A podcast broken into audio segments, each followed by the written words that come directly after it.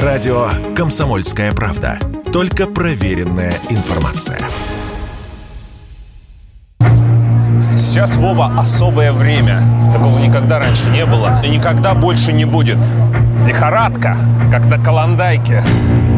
Это из фильма режиссера Виктора Гинзбурга «Generation P» по одноименной книге Виктора Пелевина. Роман, который вышел почти четверть века назад, журналисты часто называли энциклопедией русской жизни девяностых. Также нередко говорят и о работах Гоголя, только у того Россия была не ельцинской, а николаевской, царско-помещичьей. При этом сам Пелевин как писатель вышел, в отличие от коллег, не из Гоголя и его Шанеля, а скорее из Кастанеды и Кактуса Пиота, а также буддистских текстов и прочей восточной философии, отсылками, аллюзиями и эпизодами. Они всегда присутствуют в пелевинских романах. Столь, казалось бы, потусторонний персонаж в мире русской литературы стал при этом писателем со всенародной популярностью. В романах «Чапаев и Пустота» и «Generation P» он замешал буддистские концепции и мифы о Древнем Вавилоне с реалиями девяностых и попал в точку.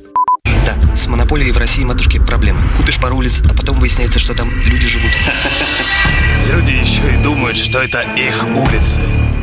Следующие два десятилетия в своих книгах Пелевин занимался примерно тем же самым – потусторонний взгляд на реалии текущего времени. Стабильно по роману в год и почти каждый бестселлер. Пелевина давно уже обвиняют в предсказуемости, повторах, однообразии, шутят, будто книги пишет не человек, а нейросеть. И все равно покупают и обсуждают. А также экранизируют. Вот уже третий год все тот же Виктор Гинзбург обещает выпустить фильм по роману «Ампир В». В момент укуса жертва получает психическую команду, настолько сильную, что она способна подчинить себе даже динозавра. Это гуманный биологический пакт, выработанный за многие миллионы лет. Жертва делится кровью, но сохраняет жизнь.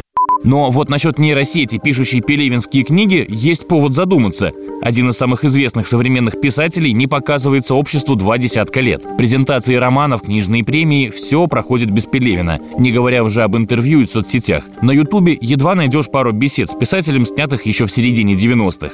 Если, допустим, мы видим реку, то для, для Бога эта река будет потоком нектара. Для воинственного демона это будет оружие.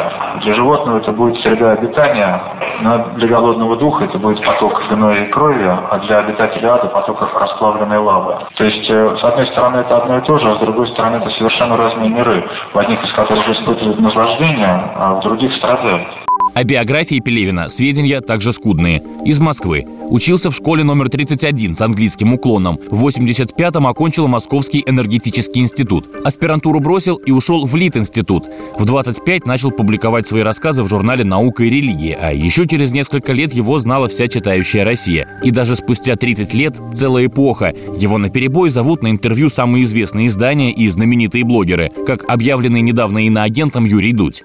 Виктор Олегович, если вдруг вы когда-нибудь это увидите, свяжитесь с нами. Он Пожалуйста. Нет, он не связан. Он, Пожалуйста, он... подайте знак. Мы никак любая не точка мира, Антигуа, Барбуда, Тонго, любая страна в океане, вы понимаете, мы будем там через два дня. Правильно. Просто чтобы блокнот, блокнот ваш даже снять. Не вас, не вас, как угодно, без лица. Мы готовы поговорить просто с телом человеческим. Но писатель молчит и продолжает общаться с миром посредством книг, все так же по роману в год. Очередной из них под названием «ка гэ бэ тэ плюс» вышел этой осенью. Василий Кондрашов, Радио ка пэ. Радио «Комсомольская правда». Никаких фейков, только правда.